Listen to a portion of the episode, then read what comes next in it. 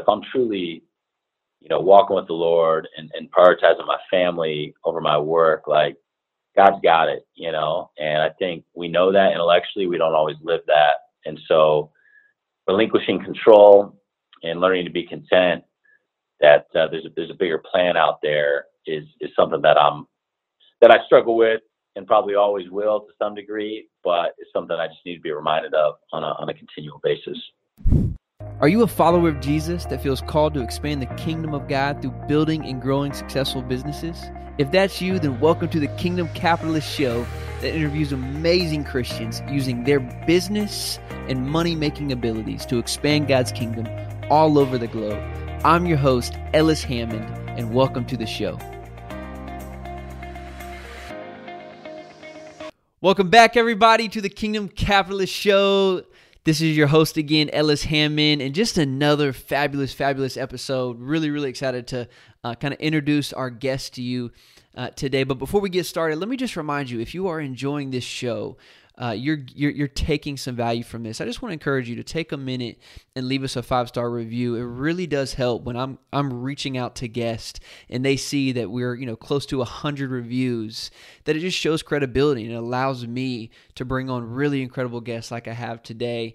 Um, and I'm really really excited to kind of share his story uh, Dave Neff is going to be our guest for today. He has just an incredible background working with millennials and Gen X. He, he started a nonprofit. He's been in the for profit world. He's worked with the Indiana Pacers.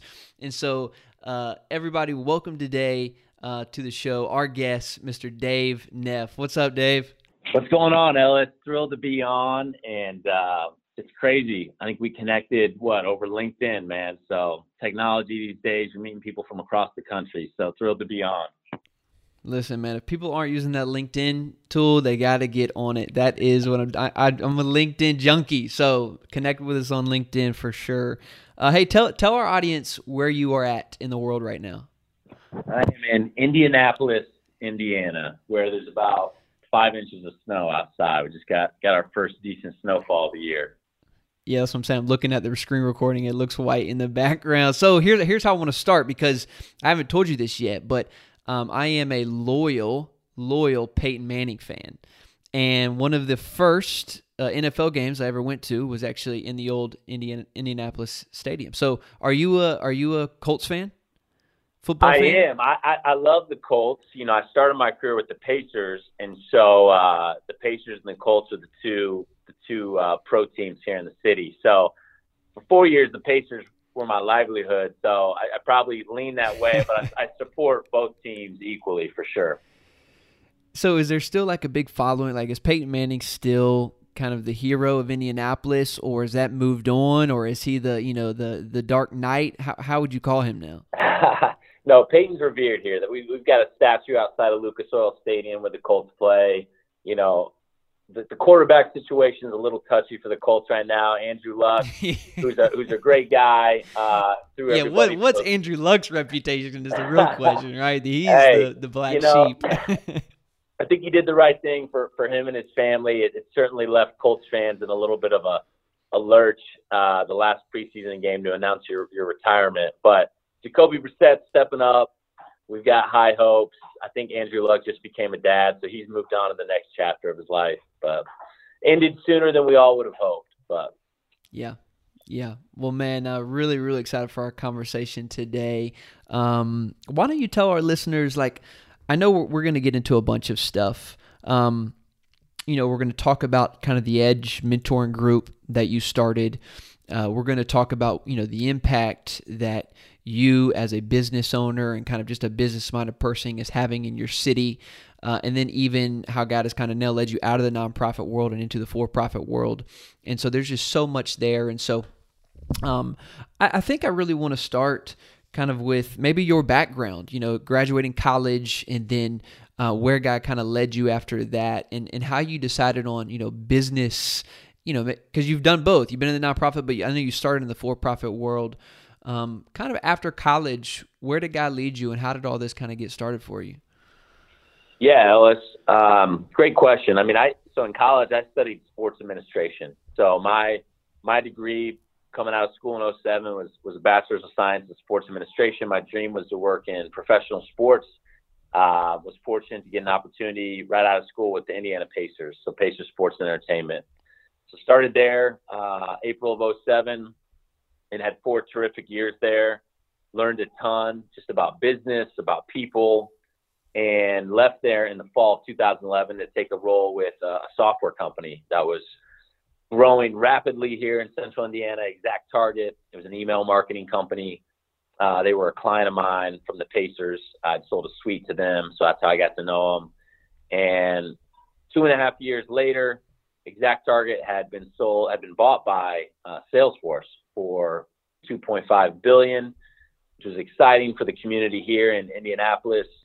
But again, just kind of I just got married and was sensing that you know I didn't know if I was going to stay on forever with Salesforce loved my time there. Worked with some amazing people, but God led me to uh, Edge Mentoring, which is a great story, and I know we'll dig in more. But spent almost six years really as um, the founding employee. The, the founder is a is a mentor of mine. His name's Jeff Simmons. He's the CEO of Elanco, which is a Fortune 500 company based based here in Indianapolis.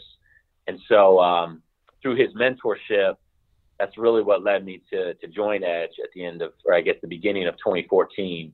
And then, yeah, as you mentioned, just uh, a month and a half ago, made the decision uh, earlier this year, and then and then kind of a month and a half ago, officially uh, transitioned out of Edge, um, where we've been growing that thing for the last almost six years, and I'm back now in the private sector, working for a uh, strategic growth and consulting firm that's doing some really exciting work across the country called prolific. So that's what I've been up to for the last 12, 13 years, and uh, married and, and have two young kids, uh, a son and a daughter who are almost four and almost two.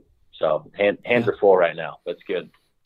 I love it, man. I love it. Yes, uh, big, big transitions, young family. That's that's awesome. So let's. I want to dive into um, to this Edge thing, you know, because I know that's how we originally connected. Your experience with Edge mentoring, um, and and just for anyone who's maybe not familiar with Edge mentoring, essentially, you know, straight from your website, it's a whole life mentoring experience, connecting young professionals with seasoned leaders, really building a community of mentoring relationships. What I love about it, it's kind of a whole life discipleship nonprofit track. And so um, maybe walk us through you know, you said you were the founding employee. Where was Edge at when you got going, and then where is it at now? You know, now that you're kind of transitioning off. Yeah, yeah, so so when I started as as the first employee of Edge back at the beginning of 2014, we had cobbled together maybe four or five Edge groups, and a group consisted of one mentor, typically 40 and older, with five or six mentees, typically 22 to 32.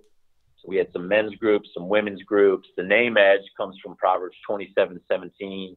As iron sharpens iron, so one man sharpens another. And so these groups were mm. virtual in nature, so, like we're doing right now, Zoom call um, twice a month for an hour each.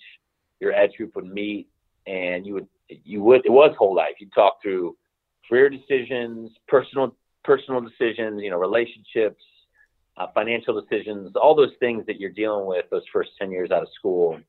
And it was grounded in a, uh, a Christian worldview. So we asked our mentors to sign a statement of faith. We did not require that of mentees, but um, from where it was in early 14 with those five, six, half a dozen edge groups to um, now, today, uh, I believe we are the largest, really truly faith based whole life intergenerational mentoring organization in, in, the country. There's some other mentoring orgs that have different niches, but um, for professionals, you know, we, we grew to about a thousand people that have directly been in the Edge program, so either as a mentor or mentee um, from 45 states. Uh, so, given the virtual nature, you don't have to be in Indy. We're based here, but you can be wherever. And so, we've launched about 200 of these edge groups. Wow. You know, I think indirectly, our reach certainly is, is much broader than that. We started an annual conference called EdgeX. Uh, think of it as like Global Leadership Summit, but it's just a half day and, uh, you know, probably an, an intergenerational focus. But we've done that the last four years. Speakers such as Tony Dungy and Sage Steele and Bob Goff and Mark Batterson, Mitch Daniels, Tamika Catchings, great roster of folks who have, who have been in the room physically and, and been with us at EdgeX, which has always been the first Friday of October. And then we do about a dozen to 15 other events throughout the year at Edge. We had a series of women's events, burst burst events, which is would usually be a panel of three or four thought leaders on a topic, whether it be education innovation or brain gain, you know, workforce development. We tried to just um, not just have it be a pure networking event, but really add some value to a panel. And this was a way to bring sort of the Edge community together. You know, at Edge, we talk about this third space, uh, third space being it's not where you go to work, it's not where you go to church, but it's a third space to hmm. engage in these whole life intergenerational relationships with people you might not otherwise meet and people who were part of Edge but weren't in your edge group. You know, your edge group was kind of like your home base. Right. But we'd have people come to the events that weren't even in a group. So that, that was a great way for them to kind of kick the tire, get a sense of our community. And some people never officially joined a group, but they kept coming back to our events or they'd come to EdgeX every year. And so, yeah, so we, you know, we had a really exciting growth trajectory the last almost six years. Um, you know, we have great board of directors. We were funded through corporate partners, donors, um, board members. And I was just sensing kind of earlier this year that uh, this might be a year of transition just personally. I mean, Edge had been great, but I just turned 35 recently and had uh, kind of been getting the itch to potentially do something back in the private sector. And so, um, through some good conversations with my board back in the spring, kind of made that decision and gave them time to go find a successor who's now in place. And and then I was able to kind of begin my search on what I thought I would like to do next, and, and landed at Prolific. So it's been uh, it's been awesome. But you know what I, what I would say about Edge is just because I'm not there anymore, I think you know the essence of Edge. You could say what what was Edge's product or what was its service. You know, some people might say, "Oh, it's the Edge groups." No, it's it's the events, it's EdgeX.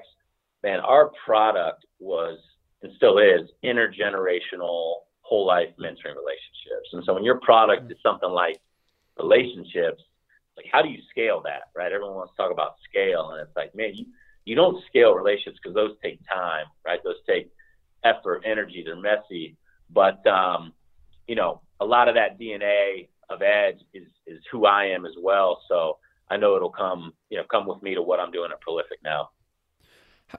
So my question, you know, um, the whole life piece you know your experience and kind of watching that many young people kind of go through this. I mean this is the kingdom capitalist show and so we're you know we're talking constantly. Maybe and, and maybe for many of our listeners this is the first time that they're kind of beginning to kind of merge the thought of faith and work or faith and entrepreneurship together.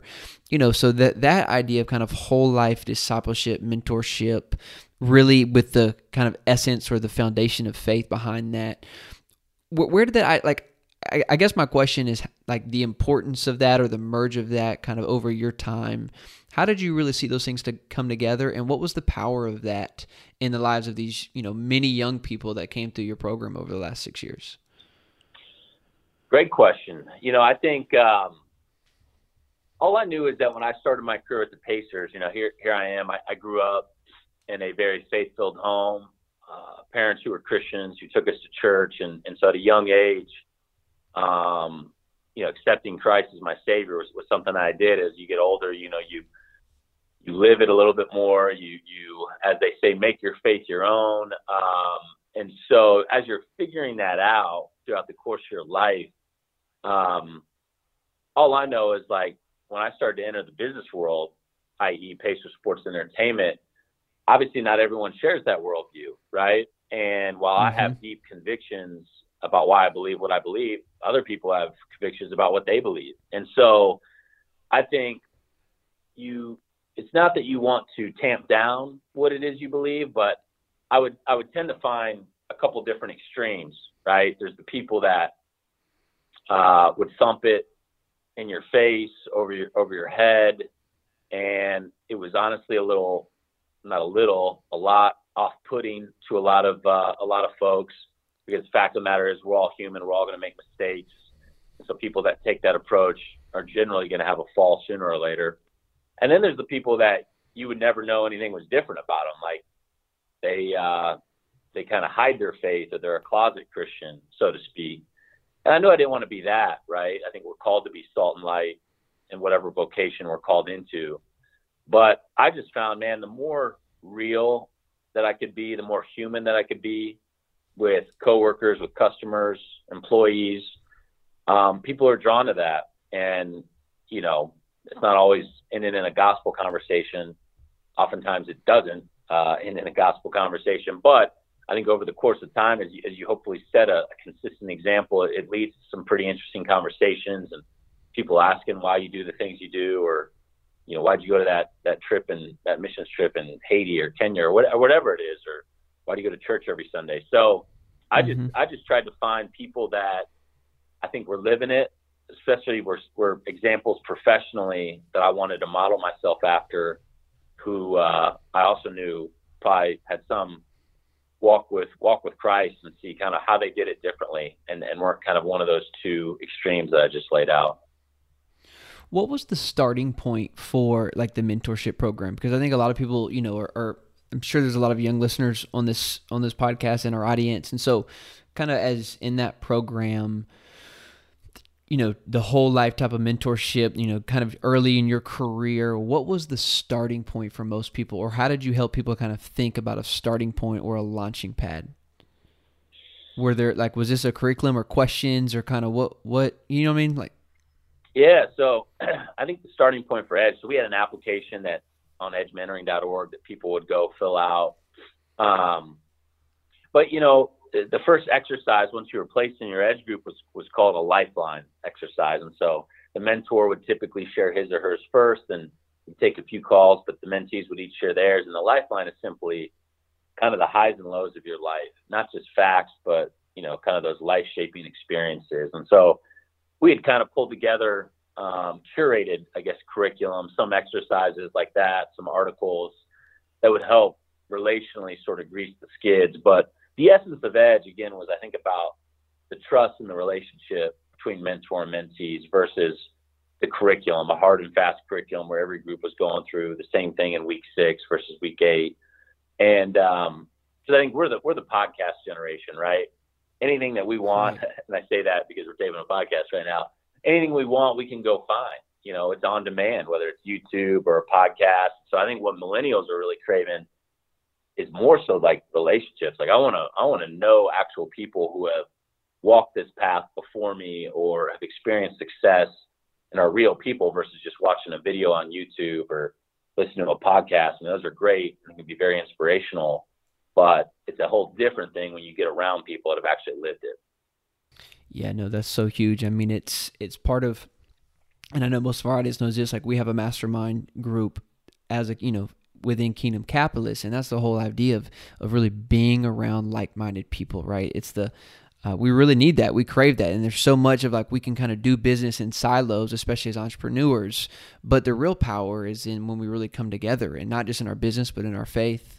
And so I love, um, I love that you're doing that or the edge, you know, you really build a nonprofit to do that for millennials because, um, gosh, it's so easy, you know, to, to really start out, especially, you know, when, when you really need the most support, right. To really start out in a silo and so to really uh, to really have help like that is so huge. Um, yeah, that was the that was the number one thing we'd always hear at Edge is why are you applying to Edge? It wasn't oh I want a mentor. It was community, you know, and I think uh, that was well documented in our strategic plan we did a year and a half ago about um, what are the you know millennials are lonelier than senior citizens, um, so they're the most which is which is crazy, right? We're so digitally connected, but we're lonelier than than the oldest generation that's alive right now. Mm. Um, they're so they're they're disengaged from community. They're disengaged spiritually. You know, of millennials who grew up in the church, I think it was like 11% stay engaged with the church immediately after college. So there's a a large cross section that's that's leaving the church. So they're spiritually disengaged. And then the third one was that millennials are, are professionally disengaged. So while most millennials have jobs, uh, over two thirds are actively or passively looking for a new job, which is costing you know, employers a lot of money. So those three disengagements are kind of we're like validating when we did that strategic plan that wow we are we are meeting a need here you know for for yeah. this generation.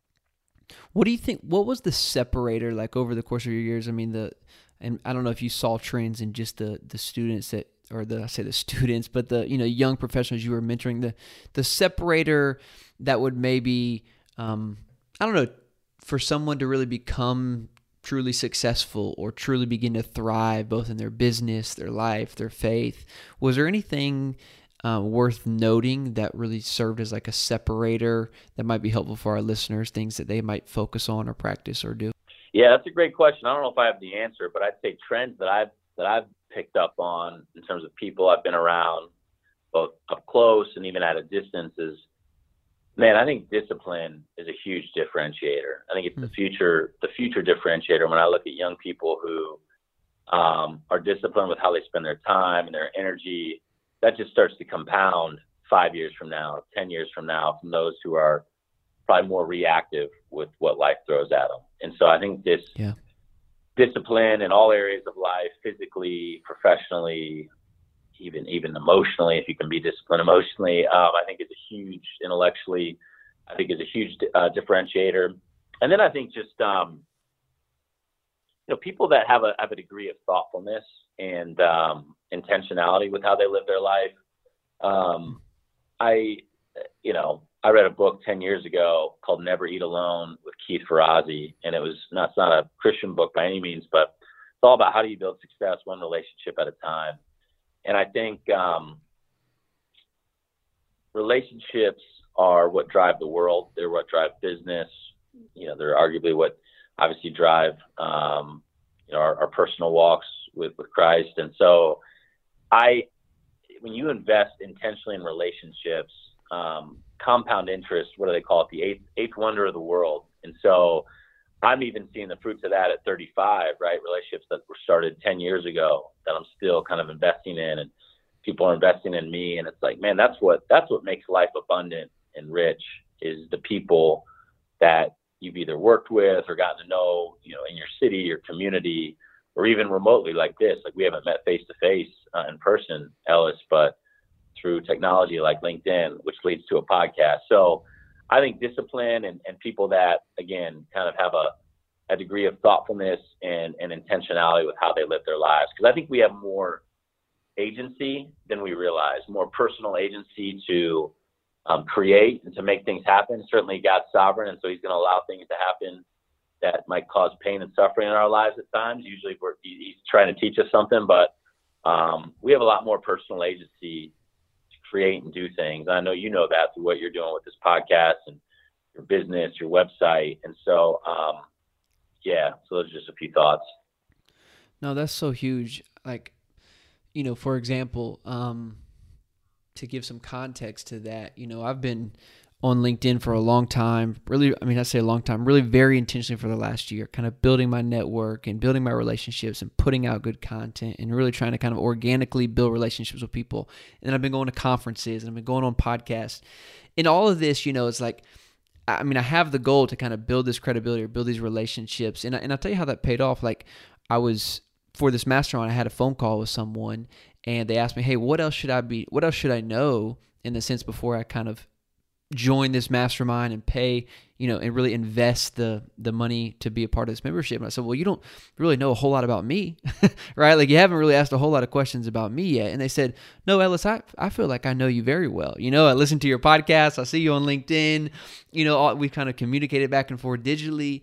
And so why? Because I've, you know, I've, over the last year, very intentionally, like you said, it, even though it wasn't face to face with these people, um, you know, I've intentionally showed up and engaged with people, and and that, and that really goes a long ways. And so, um, it's not just consuming social media, but how do you really use social media uh, to really invest in relationships? What you're hitting on there, Ellis, is uh, trust capital, right? There's all sorts of capital, uh, kingdom capitalists, and I think financial capital is probably what a lot of people first think of. There's social capital, political capital, right? All, all these different forms. I think trust capital, you know, people are joining your masterminds. use that example because they trust you, right? Maybe they maybe they don't mm-hmm. know you that well, but you've been consistent in terms of what you've built your online presence out to be, their phone calls, all of their interactions with you. There's been a degree of consistency, which I think builds trust. So trust capital is big for me and, and something that um, if you don't have trust, you can't you can't do very much. So yeah, that's huge. Um, last question about uh, the edge uh, group is um, you know you've got you you kind of mentioned some of these names you've got to rub shoulders with or, or experience through your you know uh, through your journey with them. Tony Dungy Bob Goff Sage Steele. What are some takeaways from from those leaders? I mean those are all uh, at least I know Tony and, and, Bob to be men of, of great faith. Um, what have you learned from from mentors like that? People like that are humans just like you and I and so I've always just tried to treat them as I would treat you. And I think it's easy. We in, in America we have a celebrity sort of uh, culture, even with pastors, right? Celebrity pastors, where we put people on a pedestal. And um, if you do that in relationship with these people, you know, very quickly you're kind of put in the fan category, and it's really hard to get out of the fan category versus just treating somebody like another human being. And so man, those those people are just like us.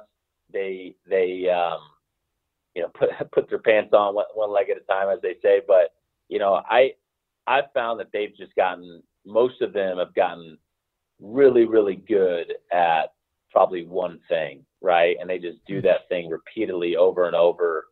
Um, you know, Bob Goff, man, that guy.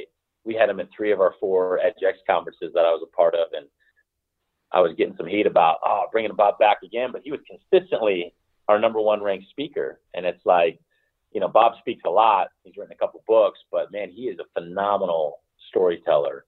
And if you know anything about his story, you know, Love Does and his organization, I mean, guy's just like he's omnipresent, but he is, um, I think, perfected sort of the art of, uh, maybe not perfected, but come close of just storytelling and and people just connect because he's real, he's sincere, he's motivated by love and everything that he does. And so, whether it's somebody like that, you know, somebody like Tony Dungy, who's achieved as much as he has, won a Super Bowl, just his humility. I got to spend a couple hours on a plane ride with him, and he, he'll talk football because he's a polite man, but I think he wants to talk more about his wife and you know his ten kids they've adopted. I think majority of them so seeing his humility um, and, and just knowing like how he is so generous, you know, he could be making a lot of money um, on speaking engagements and that sort of thing. And, and I'm sure maybe he does, but I also know he, he donates um, all of those fees oftentimes to All Pro Dad, a charity that's, that he's involved with. And so he's just very philanthropic, very charitable.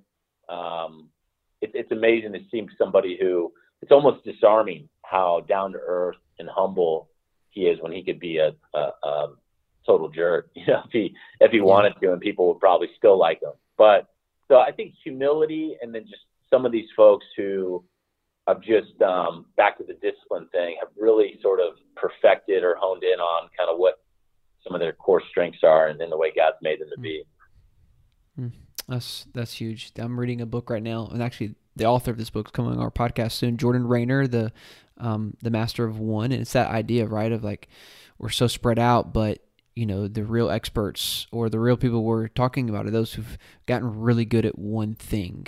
Um, and so uh, that's just a huge principle, especially I think another one for millennials, right? Because it's like we try and be mastered at everything, and that's that's not that's not like that's not the the path I think to real excellence. You yeah. can't be excellent in in multiple things. It's it's the hedgehog um, concept, right? Good good great, Jim Collins. It's like man, if you're uh, trying to do seven different things, there's no, there's no way you're going to get you know very good at any of those seven. And so being able to yeah. focus. Uh, and, and execute. Execution's big for me. Um, there's a lot of people that have big visions, but they're poor at execution. And I think mm. uh, execution over a million great ideas is something that, that I certainly prioritize. Yeah, guys, there's that's there's so many good nuggets we've dropped, especially for uh, folks who are just kind of getting started in their careers or just even stalling. Like, go back and listen to to some of this. Uh, so good. So I want to focus kind of on your story a little bit because um, you know, even before we started recording, we were talking about just some of the impact and the people that you're bringing together uh, there in the city of Indianapolis. And, you know, one of my heroes uh, is a guy by the name of William Wilberforce. There's a, a, biography about him called Amazing Grace, and just would highly, highly recommend that book to anybody. Um, and you threw his name out there kind of while we were discussing, and I thought that was so cool because a part of my vision, I think, and even understanding about how God could use me kind of in the secular world, you know, outside of ministry per se, uh, came from reading that book. And so, why don't we start there? Like, tell me how William Wilberforce has been an impact in your life, um, and then just kind of even how that's beginning to translate into your vision for how you're impacting Indianapolis. Yeah. Yeah, so William Wilberforce is a guy that I'm not sure if I really knew his story until, you know, maybe five or six years ago, Ellis. And, um, you know, for those who don't know, you know, he's credited back in the 1800s, really him and his network of friends with really abolishing slavery in Great Britain. And so a man who was deeply motivated by his faith, I believe came, came to faith as an adult and you know, came from certainly, I think, an upper class sort of background in Great Britain, but leveraged his his position of influence to do a ton of good during his lifetime, mm-hmm. and was just tireless and the initiatives that he and his network of friends undertook for uh, just a better society, a better a better culture, and, and contributing to the common good of Great Britain at during that era of time. And so I forget how I first heard about him five or six years ago, but studying his life uh, a little bit um, at, at afar certainly was inspirational, just as I think about my own city of Indianapolis. And while it's a great city that's had a ton of growth and momentum over the last 40, 50 years, um, you know, as we are on the precipice of 2020, I think we still have a lot of big issues, big challenges, as any major city does, that face us.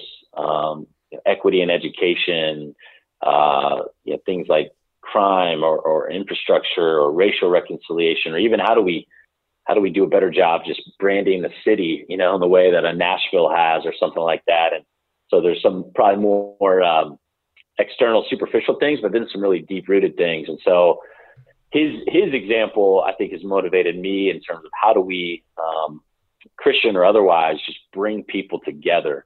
Um, people who are different faiths, different political parties, but represent all different spheres of society, um, so that we can really achieve some some monumental things that hopefully um, can make Indy a better city for all, not just the upper class or the middle class, but really for everybody, so that everyone has a better shot at a better life.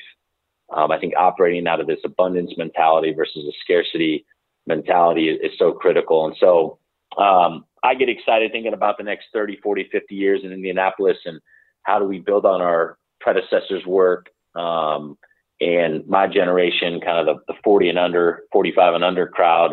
How do we kind of just carry the torch and and come together? Because Indy's about a city of, I think, if you take in the, the metropolitan area, the surrounding area, it's probably close to two million.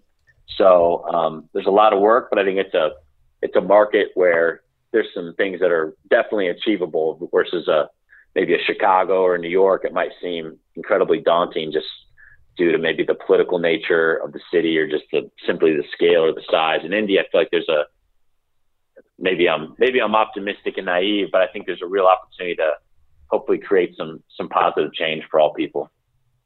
Yeah. How how are you doing that? Maybe for our listeners, like I know we talked about people you're bringing together. Can you maybe speak specifically about, um, you know, how that vision is kind of taking on some feet? Yeah. So a few years ago is when I was at Edge. I just kind of had, you know, I was leading this mentoring organization that was bringing people together. Again, more in these intergenerational uh, contexts. And so, you know, I, I've always been somebody that's been pretty intentional about my network and relationships dating back to my Pacers, my time with the Pacers, because I got to meet so many great people in the city uh, right out of school. And so I kind of I looked around the city and I saw there was a number of annual events um, that some guys were leading that were you know in their 60s and 70s, and these are sort of the town fathers of Indianapolis, if you will. But um, most of the people at these events were on the back nine of their careers or their lives. And I was like, well, where's where's sort of the the under 40 version, right? Somebody that's uh, still on the front nine of their career, their life. And so kind of marinated on this idea for a couple of years, mentioned it to a few close buddies. And as is often the case kind of with me, it's like, oh, a lot of energy, but I knew it'd fall back on me in terms of making something go and, and planning something because we all have our, our day jobs and are busy. But um, a couple of years ago, I, I took it to a, a close friend of mine who's about five years older and uh, he's got he's a guy that leads a company here in the city, and um, has just built a great sort of name, reputation for himself. And I said, hey, man, I'm thinking about this idea, like a, a breakfast. Maybe it's annually. I didn't have a name for it at the time. Now we call it the egg breakfast. But I'm like, my vision here is how do we bring together a diverse cross section of leaders from across the city? And, um, you know, not necessarily to do something right away with this group, but if you get a room full of doers, people that are doing things in their own lives, good things will come out of that, right?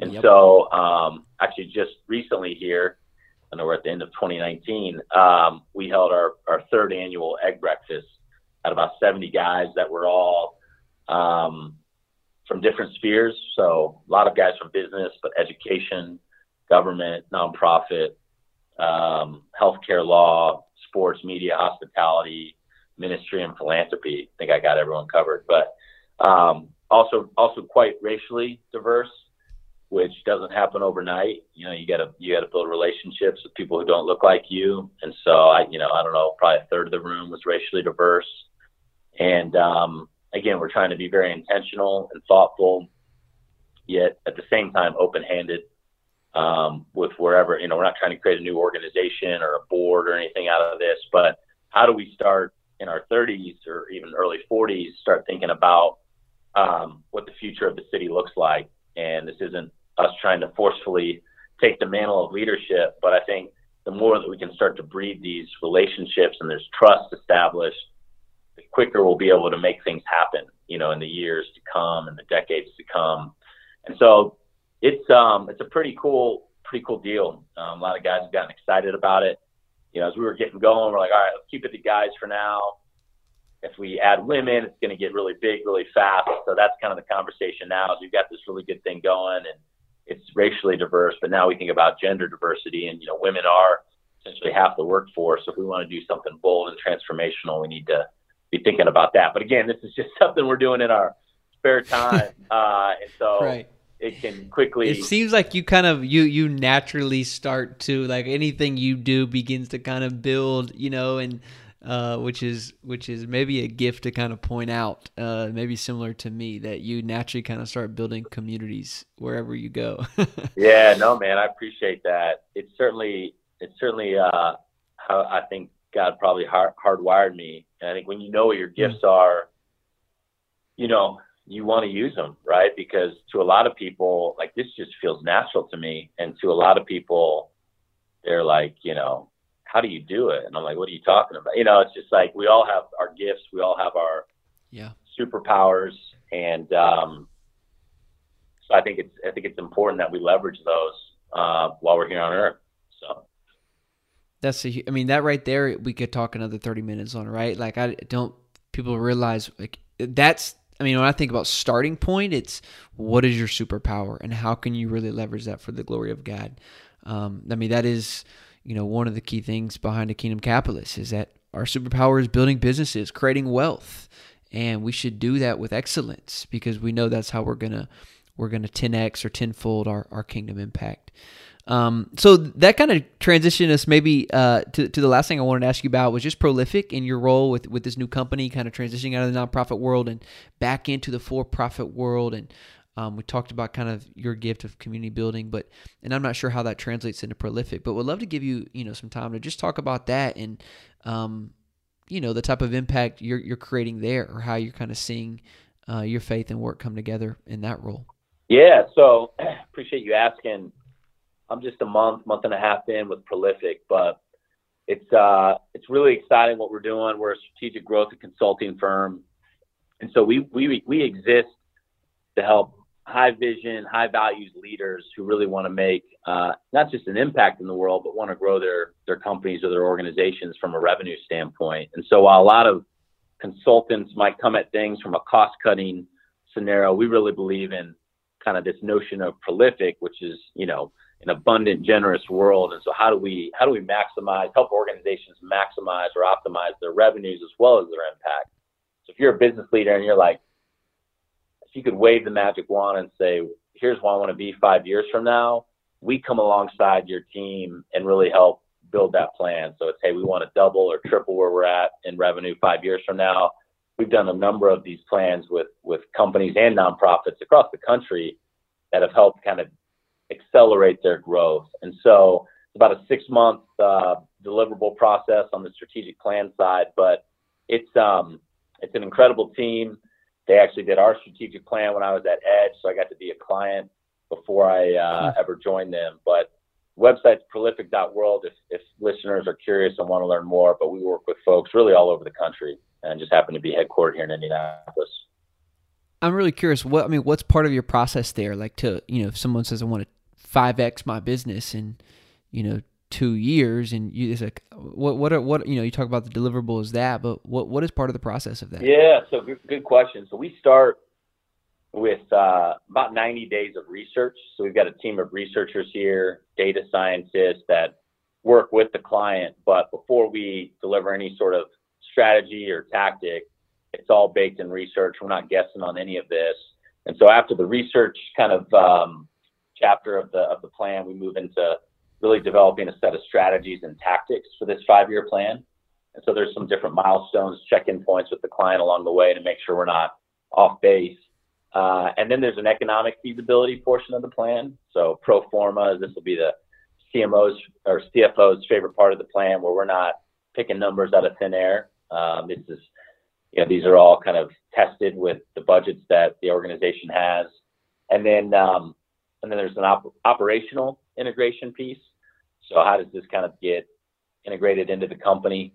with the existing team or if new hires are required. And then and the fifth and final section is sort of timing and action. So we pull together a quarterly scorecard essentially for that five year strategic growth plan, say this is how it's going to get done uh, sequentially over the over the next five years. Hmm. Uh, that's going to be really helpful. I think just I appreciate you breaking that down because you know as a business owner, as a business leader, it sounds really cool to think, oh, well, let me just hire, you know, a company like that. But at the same time, like I kind of need to know what goes in to that. You know, what how does that really break down? So thanks for sharing that. Um, okay, I know we're getting kind of towards the end of our time here, but uh, and we've talked so much about so many good things. Um, man, so I think I just I, I kind of went into this way because you have, you know, I asked this question a lot. I got two questions for you, but let me ask this one first. I asked this question a lot on the podcast show, and especially with your experience, kind of working with millennials. Um, but I kind of want to put this back on yourself. If if you were one of those millennials coming into the workplace, right, and you know you're 22, you're fresh, you know you're young in your faith, or or you know, but you are a man of faith, and you're kind of getting into the business world. What do you wish one of those advisors would have told you starting out? What would be some of the first pieces of advice that that you wish they would have told you? I think it's so important in your 20s and everyone wants to make money uh, in their careers, but more so than the money, find the best leaders that you can find and, and align yourself with them. If that's working for one, take that opportunity, even if it pays less. And obviously, well, I might think someone's a, a great leader. You might not think they're a great leader. So there's some judgment uh, that's baked in there that's required. But your 20s are all about learning. I believe. Hmm. And if you can be aligning yourself to the best leaders who have integrity, but who also have, have achieved at a high level, you will be so much better for it. I think your 30s become more about your your brand of who you are and what you're known for, what you're good at. That's when that really starts to be crystallized. And then your 40s, I think, can be a time where you start to begin to enter those potentially peak earning years, you know. And so I think so many people are in such a rush and they want to make so much money. Or it's like take your time. Twenties are for learning and making mistakes, figuring out what you like to do, what you don't like to do. And I think right. Um, being around somebody and, and the best leaders, mind you, that, that doesn't mean it's going to be easy. Um, you know, I've worked with some great leaders who are very demanding and it's, it can be difficult at times and, and stressful but I think you'll be better for it if you if you don't give up. No, that's excellent advice. Yeah, I mean, focus. You always say focus on who, you know, in your twenties, not necessarily what. And I've benefited from that, just being part of a great ministry team for the last, you know, seven years now. Um, you know, which really gave me a foundation for business. You know, I, now I mean I'm a full time Kingdom capitalist, a real estate investor, and you know a private mastermind group. But spent the majority of my 20s working essentially as a missionary. You know, and and the foundation I built to help me become a better business person was really learned in the nonprofit space, which is interesting, right? Because exactly what you do, I didn't know that advice. I think I just I didn't, you know, I, I, didn't know that what I was doing at the time, but looking back, that that's exactly, uh, you know, how that transpired in my own life. So I think that's an incredible word. Last question, then, Dave, for you personally, what is the biggest struggle as a kingdom capitalist? You know, as a as a a, a Christian leader in the marketplace, what what for you is the business um, the greatest struggle right now? Really good question. I think um, you know what's the verse? Godliness with contentment is great gain, and I think um, when you're wired to to want to do things and, and make an impact and grow, I think it's um, learning to be content but not complacent. And so, mm. You know, yeah, there's patience in there, whether it relates to your career. I'm at a stage where I've got two young kids, and I'm always going to have the drive to want to achieve. Um, you know, speak Enneagram. If people are familiar with Enneagram, I'm a three on the Enneagram, and so I think me, yeah, yeah, it doesn't, doesn't shock me. Um, so I think learning just to just to prioritize. I think the professional stuff will evolve naturally, and I think sometimes you want to drive towards certain outcomes or try to control things, and so really just man, it's a struggle to want to relin- relinquish that control um, and know that if I'm truly you know, walking with the Lord and, and prioritizing my family over my work, like God's got it, you know, and I think we know that intellectually, we don't always live that. And so relinquishing control and learning to be content that uh, there's a, there's a bigger plan out there is, is something that I'm, that I struggle with and probably always will to some degree, but it's something I just need to be reminded of on a, on a continual basis. Yeah, excellent word. Man, so many good nuggets in this podcast show. We're just going to pull out all of those and create links and quotes. And uh, Dave, man, thank you, brother, for just spending the time to really encourage our listeners and share your story and uh, just kind of your experience in the way that is that can really shape us as kingdom capitalists. Um, you know, one of the things I always love to do before we end the show, normally when we start the show, but I think I forgot today, is just pray uh, and really ask God to kind of bless His time. And so I actually would love just to ask you to pray for us today, if that's okay for our listeners. Absolutely, man. Heavenly Father, just uh, we come to you today, just thankful for divine appointments like this one with Ellis and uh, the work that you've you've called him to do through this Kingdom Capitalist Initiative. God, I pray that you would just bless him and his work, keep him keep him anchored on you, keep him humble, and um, may may he just know that you you control just his influence and his favor, and may he uh, just draw closer to you through this work, God. And for everyone that's listening, may uh, they hopefully take something that was said today, inspired by you, and uh, hopefully implement it or apply it back in their own lives. We love you, and, and thank you for the, the chance to just connect relationally uh, today. In Jesus' name, amen. Amen. Dave, brother, thanks so much for your time today, man. Really you bet, man. It. Have fun. We'll yeah. be in touch, all right? All right, hey, for everyone listening, please take a take a moment now. Like as soon as the podcast ends, go and leave us a review. It really does help to bring on incredible guests like Dave. Um, thanks again, guys. We'll see you next time. Bye.